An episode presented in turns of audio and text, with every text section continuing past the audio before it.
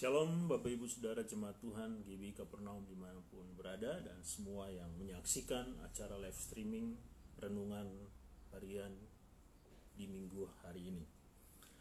Langsung saja mari kita berdoa untuk mendengarkan uh, renungan singkat pagi hari ini. Mari kita tundukkan kepala dan kita berdoa.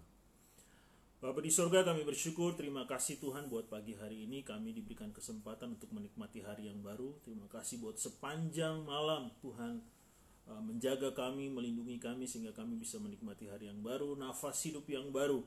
Sehingga kami bisa menyaksikan live streaming renungan GB Kapernaum di pagi hari ini. Kami minta Tuhan biarlah semua yang menyaksikan uh, renungan live streaming pagi hari ini Tuhan mendengarkan firman Tuhan dalam tuntunan Roh Kudus sehingga apa yang kami dengar, apa yang kami baca, Tuhan memampukan kami untuk mengerti dan memahami dan Roh Kudus yang memampukan kami untuk melakukan firman Allah buat kami Tuhan pagi hari ini.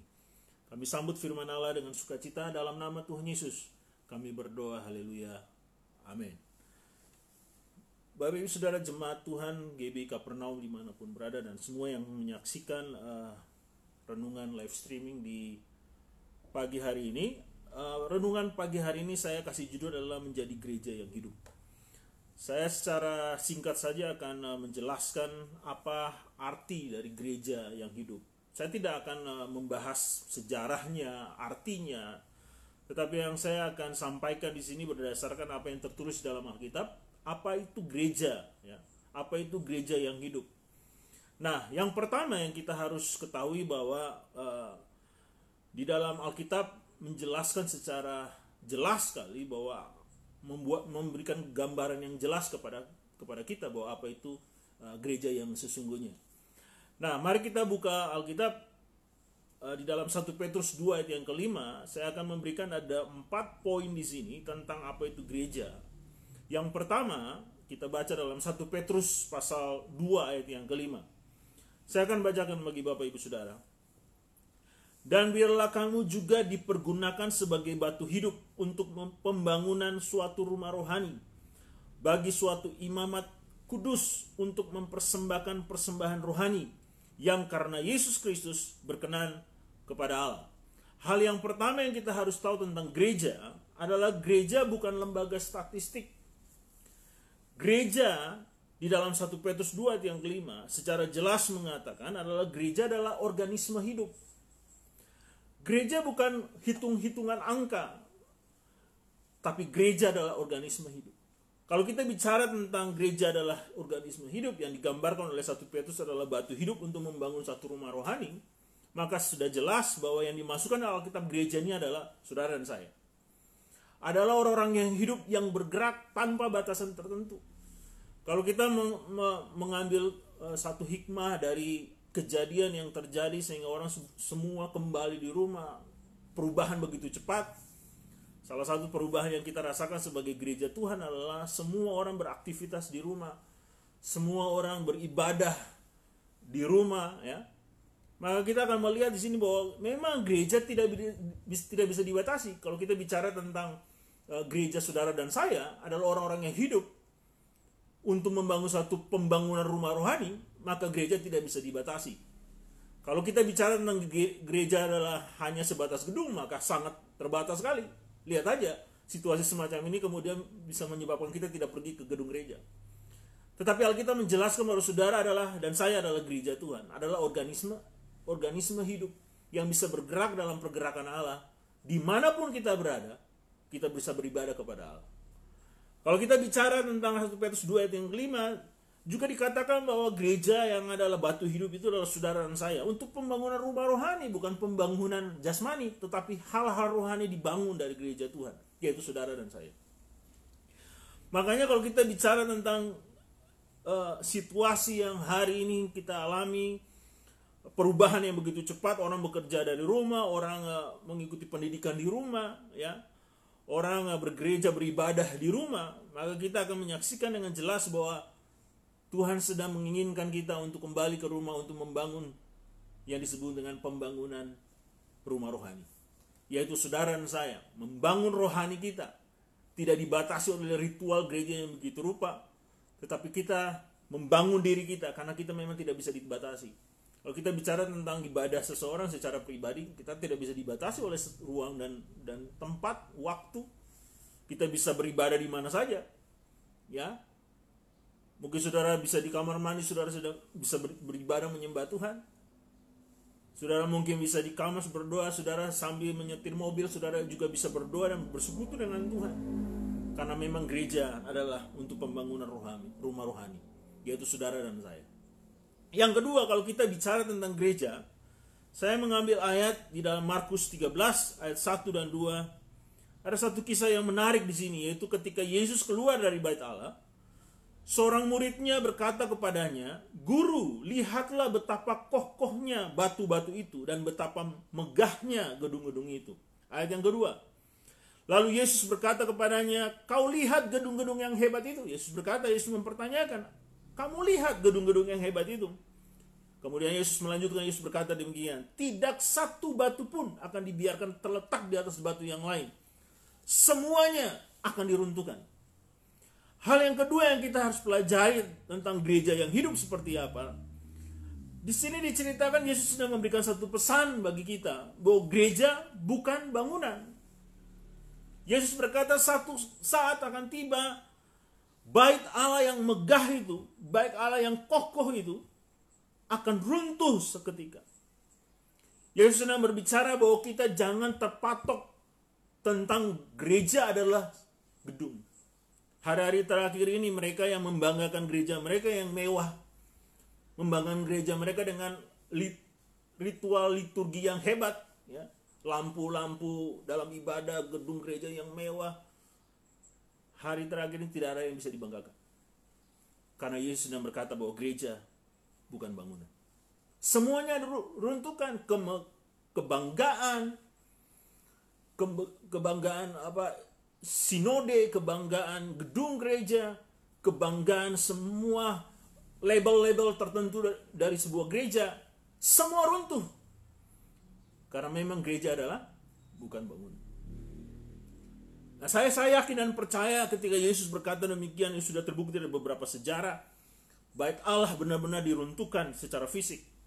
Tetapi ada pesan rohani yang kita akan belajari pagi hari ini adalah bagaimana Tuhan tidak tertarik dengan bangunan gereja, Bapak Ibu Saudara. Kalau saudara membaca dalam satu Raja-Raja pasal 8 ayat 27, Yesaya 66 ayat 1, Tuhan berkata, Aku Tuhanmu tidak berdiam dalam kuil-kuil buatan tangan manusia. Jangan membayangkan kalau kita di dalam gedung gereja kemudian kita menyembah Tuhan terus Tuhan bersemayam di atas kayak terbang di dalam di dalam di dalam bangunan itu. Alkitab mencatat bumi adalah tu, uh, langit adalah tahtaku, bumi adalah tumpuan kaki. Dan Tuhan tidak bersemayam dalam kuil-kuil buatan tangan manusia. Kalau kita bicara tentang kehadiran Tuhan, kehadiran Tuhan bukan di dalam gedung, Bapak Ibu Saudara. Kehadiran Tuhan bukan dalam satu satu rumah bangunan yang dibuat oleh tangan-tangan manusia. Kehadiran Tuhan dalam rumah rohani adalah saudara dan saya. Karena gereja memang bukan bangunan. Semua akan diruntuhkan. Semua sistem akan diruntuhkan. Kalau kita belajar dari dari awal gereja uh, gereja mula-mula, saudara melihat bagaimana mereka bersekutu dari rumah ke rumah. Mereka membangun satu dengan yang lain sampai mereka membuat ada keseimbangan di antara mereka. Yang satu kekurangan mereka menjual hartanya dan membagikan kepada yang lain supaya terjadi keseimbangan dalam gereja Tuhan. Jemaat Tuhan, persekutuan itu. Kita tidak tidak tidak perlu menyembunyikan fakta bahwa ada kesenjangan sosial dari antara gereja satu dengan yang lain. Jangankan gereja satu dengan yang lain, Bapak Ibu Saudara. Di dalam jemaat pun terjadi kesenjangan yang luar biasa. Orang kaya kumpul dengan orang kaya. Orang miskin mau mendekati orang kaya dulu di dalam dalam bangunan gereja ada merasa sungkan. Orang kaya sangat dihormati di dalam gereja. Saudara mungkin bisa berbeda dengan pandangan dengan saya. Tetapi saya meyakini bahwa hari ini ada satu pesan khusus yang Tuhan mau sampaikan bagi saudara dan saya. Tuhan sedang meruntuhkan semua kebanggaan-kebanggaan bangunan gereja diruntuhkan untuk supaya orang kembali ke rumah. Membangun rumah yang sesungguhnya, yaitu rumah rohani, yaitu saudara dan saya. Yesus jelas berkata di sini, tidak ada satupun batu dibiarkan terletak di atas batu yang lain. Tuhan sangat serius dengan perkataan itu dan terbukti dalam sejarah saudara bisa baca sejarah. Saya tidak perlu menjelaskan sepanjang lebar sini tentang sejarah bait Allah diruntuhkan. Sampai mau membangun sampai tiga kali. Sampai hari ini saudara melihat kalau kita kalau berbicara tentang bait bait Allah di Yerusalem. Karena Tuhan mau bahwa yang disebut gereja itu bukan bangunan. Yang ketiga Bapak Ibu Saudara yang kita harus pelajari gereja sesungguhnya dicatat di dalam Alkitab. Mari kita buka dalam Yohanes pasal 4 ayat 20 sampai 24. Saya akan membacakan dua ayat saja, yaitu di ayat 23 sampai 24. Saudara sudah tentu tahu apa kisah yang tercatat di sini dalam dalam cerita ini. Saya akan baca ayat 23 dan 24 di situ dikatakan, tetapi saatnya akan datang dan sudah tiba sekarang bahwa penyembah-penyembah benar akan menyembah Bapa dalam roh dan kebenaran sebab Bapa menghendaki penyembah-penyembah demikian. Ayat 24, Allah itu roh dan barang siapa menyembah dia harus menyembah dalam roh dan kebenaran. Kalau saudara membaca ayat sebelum-sebelumnya, saudara akan menemukan Yesus berkata kepada perempuan itu, perempuan Samaria itu, bahwa akan tiba saatnya orang tidak lagi beribadah di gunung maupun di Yerusalem. Tetapi penyembahan yang sebenarnya, ibadah yang sebenarnya adalah menyembah Tuhan dalam roh dan kebenaran. Waktu percakapan e, perempuan itu dengan Yesus, Yesus menanyakan engkau beribadah di mana? Perempuan itu menjawab kami beribadah di gunung. Saudara sudah tahu sejarahnya bagaimana ada ada pemisahan uh, proses ibadah ritual pada zaman itu yaitu di mana orang Samaria dengan orang Yahudi asli uh, harus memisahkan diri dalam peribadahan karena orang Samaria tersingkir dari kalangan orang Yahudi sehingga mereka membangun kuil-kuil ibadah mereka di gunung. Mereka tidak boleh pergi ke Yerusalem untuk menyembah Tuhan di sana, untuk beribadah kepada Tuhan di sana. Tapi mereka harus pergi membangun kuil-kuil penyembahan di gunung sana. Tapi Yesus berkata bahwa satu saat akan tiba saatnya. Tidak ada lagi penyembahan di gunung. Tidak ada lagi penyembahan di Yerusalem. Tapi orang akan menyembah Bapa dalam roh dan kebenaran. Karena Allah itu roh dan barang siapa menyembah dia harus menyembah dalam roh dan kebenaran dan itu yang dikehendaki Allah kepada orang percaya. Apa pesan Tuhan bagi kita pagi hari ini? Kalau kita bicara tentang Yohanes 4 ayat 20 sampai 24, maka poin yang ketiga saya akan berikan bagi saudara bahwa gereja tidak terikat dengan ritual. Yesus berkata tidak akan tiba saatnya seorang lagi tidak menyembah Tuhan di gunung, tidak menyembah Tuhan lagi di Yerusalem. Tuhan berkata kita akan tidak tidak lagi terikat dengan ritual-ritual ibadah di tempat-tempat tertentu di gereja di tempat ibadah tertentu tidak lagi orang percaya terikat dengan hal itu karena penyembahan yang sesungguhnya, ibadah yang sesungguhnya adalah menyembah Allah dalam roh dan kebenaran. Seperti tadi saya bilang bahwa penyembahan ritual, kalau saudara lihat gereja-gereja modern sekarang masa kini, sebelum COVID ini, seorang menemukan bagaimana mereka melakukan ritual ibadah yang begitu megah, dikemas begitu rupa supaya menarik banyak orang. Dan yang dan yang menyedihkan sekali, orang-orang percaya kemudian mengikat dirinya dengan hal-hal ritual semacam ini. Sehingga mereka dengan dengan apa uh, bangganya kemudian memilih ritual di gereja mana yang perlu saya ikuti yang bagus. Oh, karena di sana musiknya bagus. Ya, kalau main musiknya hebat ya. Skillnya hebat. Di sana gereja sana tuh AC-nya enak, sejuk. Tempat duduknya mungkin lebih enak. Ya bagaimana kalau gereja-gereja di pedesaan? Ya. Kalau bangkunya aja sudah reot-reot. Apakah Tuhan kemudian memandang semacam itu?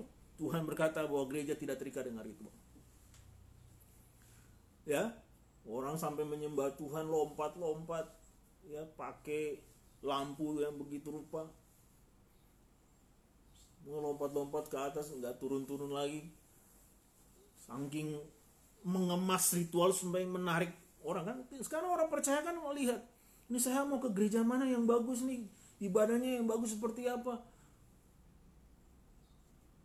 Padahal Alkitab jelas mengatakan akan tiba saatnya. Kita tidak menyembah Tuhan lagi di satu tempat. Tapi menyembah Tuhan dalam roh dan kebenaran. Saya akan mengupas sedikit apa arti menyembah Tuhan dalam roh dan kebenaran. Kalau saudara membaca di ayat 24, Allah itu roh dan barang siapa menyembah dia harus menyembah dalam roh. Kata roh di sini adalah huruf kecil Ibu Saudara.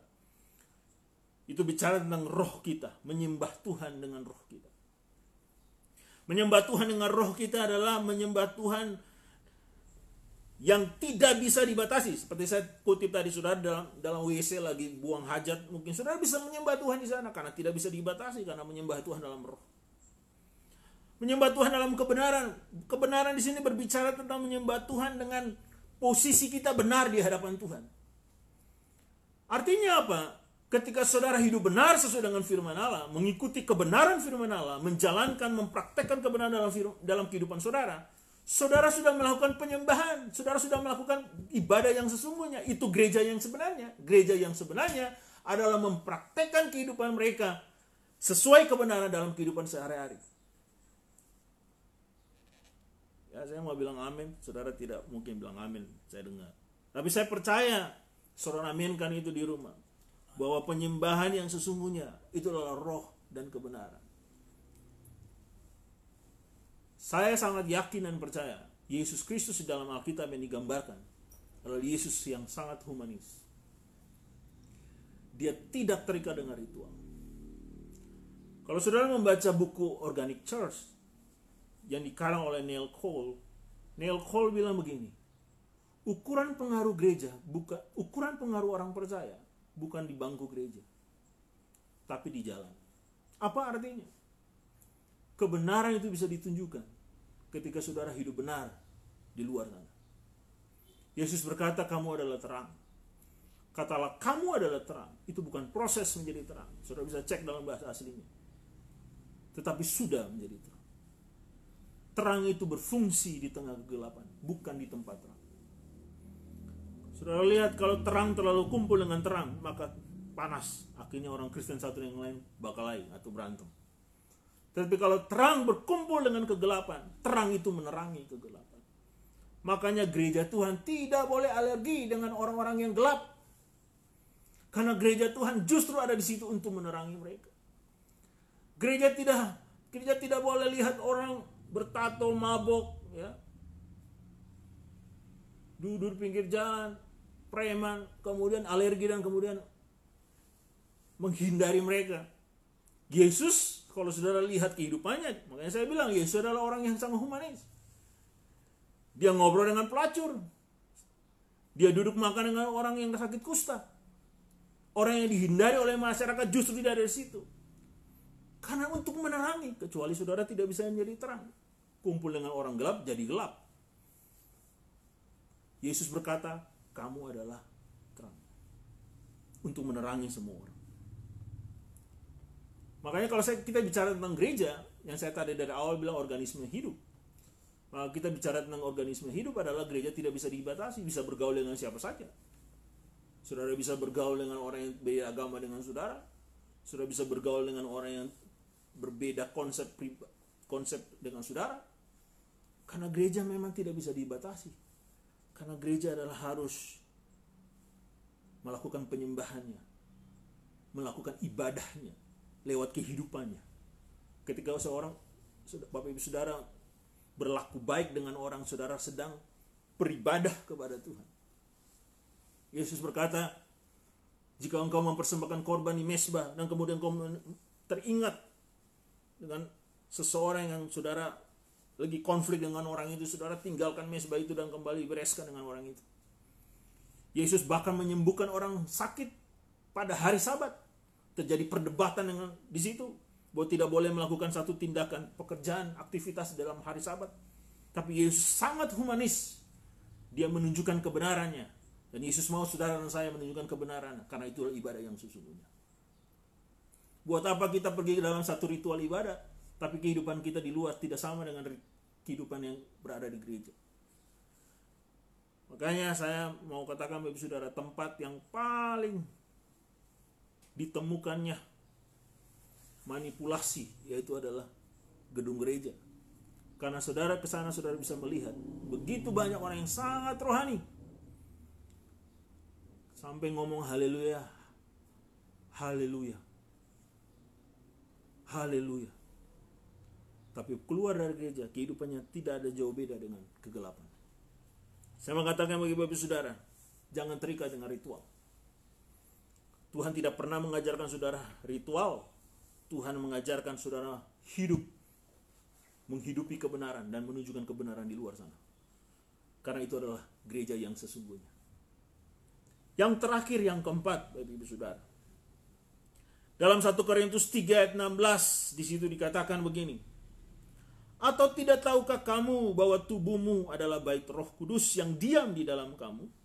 Roh kudus yang kamu peroleh dari Allah dan bahwa kamu bukan milik kamu sendiri. Di sini jelas dalam 1 Korintus 6 ayat 19 dikatakan tubuh kita adalah bait roh kudus. Saudara. Yang disebut gereja Tuhan adalah saudara dan saya adalah baitnya roh kudus. Saudara dan saya adalah bait Allah Ke mana kita berjalan, mana kita pergi, kita sedang bawanya, bawa baik Allah. Hidup kita adalah baik Allah. Makanya dikatakan jangan kotori dengan kotori baik Allah itu. Ya, jangan kotori baik Allah, jangan jangan rusak itu baik Allah. Banyak yang menafsirkan ayat ini berbicara tentang rokok. Padahal tidak ada hubungannya sama sekali. Tapi kalau kita bicara tentang baik Allah, jangan dirusak dengan kehidupan-kehidupan dosa saudara dan saya. Karena kita adalah baik Allah. Gereja adalah saudara dan saya. Kita baiknya Allah. Dan di dalam baik Allah, rohani tadi, rumah rohani tadi, di situlah roh kudus berdiam di dalam sana. Saya simpulkan secara cepat, ada empat arti gereja yang hidup di dalam Alkitab.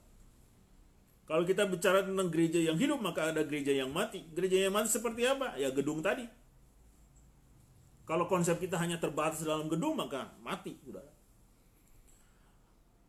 Apa gereja yang hidup? Gereja yang hidup, gereja yang menghidupi Tuhan di dalam hidupnya. Yang pertama yang kita harus lihat, gereja itu apa? Gereja adalah organisme hidup, bukan lembaga statistik. Yang kedua adalah gereja apa? Gereja bukan bangunan. Ya, yang pertama gereja bukan lembaga statistik, yang kedua gereja bukan bangunan. Sudah tidak ada lagi kebanggaan dengan bangunan-bangunan yang yang yang fana itu, Bapak Ibu Saudara. Karena memang semua sistem itu akan diruntuhkan Tuhan. Tuhan mau kita kembali kepada konsep gereja yang sesungguhnya adalah rumah rohani, bukan rumah jasmani. Yang ketiga, gereja itu tidak terikat dengan ritual. Jangan bangga dengan ritual saudara. Ya, Jangan bangga dengan ritual-ritual gereja karena gereja tidak terikat dengan ritual. Kalau ada yang bertanya, Pak Pendeta, saya harus ke gereja atau enggak? Pergilah ke gereja, tapi jangan tidak ter, jangan terikat dengan ritual-ritual itu. Karena ritual tidak yang bukan Tuhan yang mau. Yang Tuhan yang mau adalah menyembah Tuhan dalam roh dan kebenaran, yaitu sikap hidup saudara yang saudara tunjukkan sesuai dengan kebenaran firman Tuhan. Itu adalah penyembahan yang sesungguhnya. Dan yang terakhir, yang keempat, gereja itu apa? Gereja hidup adalah gereja adalah bait Allah. Saudara dan saya adalah bait Allah yang di mana Tuhan berdiam di dalamnya. Mari kita jaga bait Allah ini supaya tidak dirusak oleh dosa sehingga kita hidup dalam kebenaran firman Tuhan. Selamat menjadi gereja yang hidup Berjalanlah sesuai dengan firman Allah. Ikutilah kebenaran firman Allah. Dan percayalah satu saat kita akan dijemput oleh Tuhan. Ketika Tuhan datang dan parusia itu tiba, Tuhan ada di awan-awan. Tuhan Yesus memberkati kita jemaat Tuhan. Semoga kita diberkati oleh Tuhan. Mari kita berdoa. Habis saya sebelum berdoa, saya mau ingatkan bagi Bapak Ibu Saudara mau uh, meminta dukungan doa Bapak Ibu Saudara bisa inbox saja di page GB Kapernaum. Nanti ada para petugas yang akan membaca dan uh, berdoa untuk Bapak Ibu Saudara. Mari kita tundukkan kepala dan kita berdoa buat firman Allah. Bapak di surga kami bersyukur terima kasih Tuhan buat firman yang kami dengar pagi hari ini. Kami menyerahkan kehidupan kami semua orang percaya, GBI Kapernaum, bahkan semua yang menyaksikan live streaming renungan renungan minggu di hari ini Tuhan. Kami percaya Tuhan Yesus ada bersama-sama dengan kami. Firman yang kami dengar bela termeterai dalam hati dan pikiran kami. Sehingga kami bergerak sesuai dengan konsepnya Tuhan bukan konsep manusia. Kami percaya Tuhan kami adalah gereja yang hidup. Gereja yang bergerak bersama dengan Tuhan yang tidak bisa dibatasi. Karena Tuhan yang kami sembah Tuhan yang tak terbatasi itu Tuhan. Kami berdoa biar firman ini benar-benar mengubah paradigma kami, mengubah konsep berpikir kami, dan kami kembali kepada konsep gereja yang sesungguhnya yang Alkitab katakan. Dan kami percaya Tuhan firman ini bisa menghidup dalam kehidupan kami sehingga kami menjadi gereja yang hidup. Menyerahkan setiap jemaat Tuhan di mana pun mereka berada yang menyaksikan live streaming ini Tuhan. Kalau mereka sakit Tuhan sembuhkan mereka, lemah Tuhan kuatkan. Berikan kekuatan, penjagaan, pemeliharaan sehingga dijauhkan oleh virus penyakit sehingga kami berada dalam perlindungan Tuhan. Anak-anak kami, suami, istri, keluarga kami dalam perlindungan Tuhan. Terima kasih Bapak di sorga. Kami sudah selesai dalam ibadah live dalam renungan live streaming Tuhan di pagi hari ini. Di dalam nama Tuhan Yesus kami berdoa dan mengucap syukur. Jemaat Tuhan mari angkat tanganmu dan terima berkat. Tuhan Yesus memberkati engkau dan melindungi engkau. Tuhan Yesus menyinari engkau dengan wajahnya. Berikan kasih karunia damai sejahtera. Sukacita yang dikerjakan oleh roh kudus mengalir atas kehidupanmu. Memberkati apa yang kau makan minum pakai secara berkelimpahan karena tangan yang dahsyat menyertai engkau. Memberkati menyegarkan roh jiwa dan tubuhmu. Sehingga engkau terpelihara dan tidak pecah celah. Sampai meranata. Parusia itu tiba. Kita semua terangkat ke awan-awan dalam kenaan beriman dan didapatinya setia. Semua kita yang percaya katakan sama-sama. Amin. Tuhan Yesus memberkati.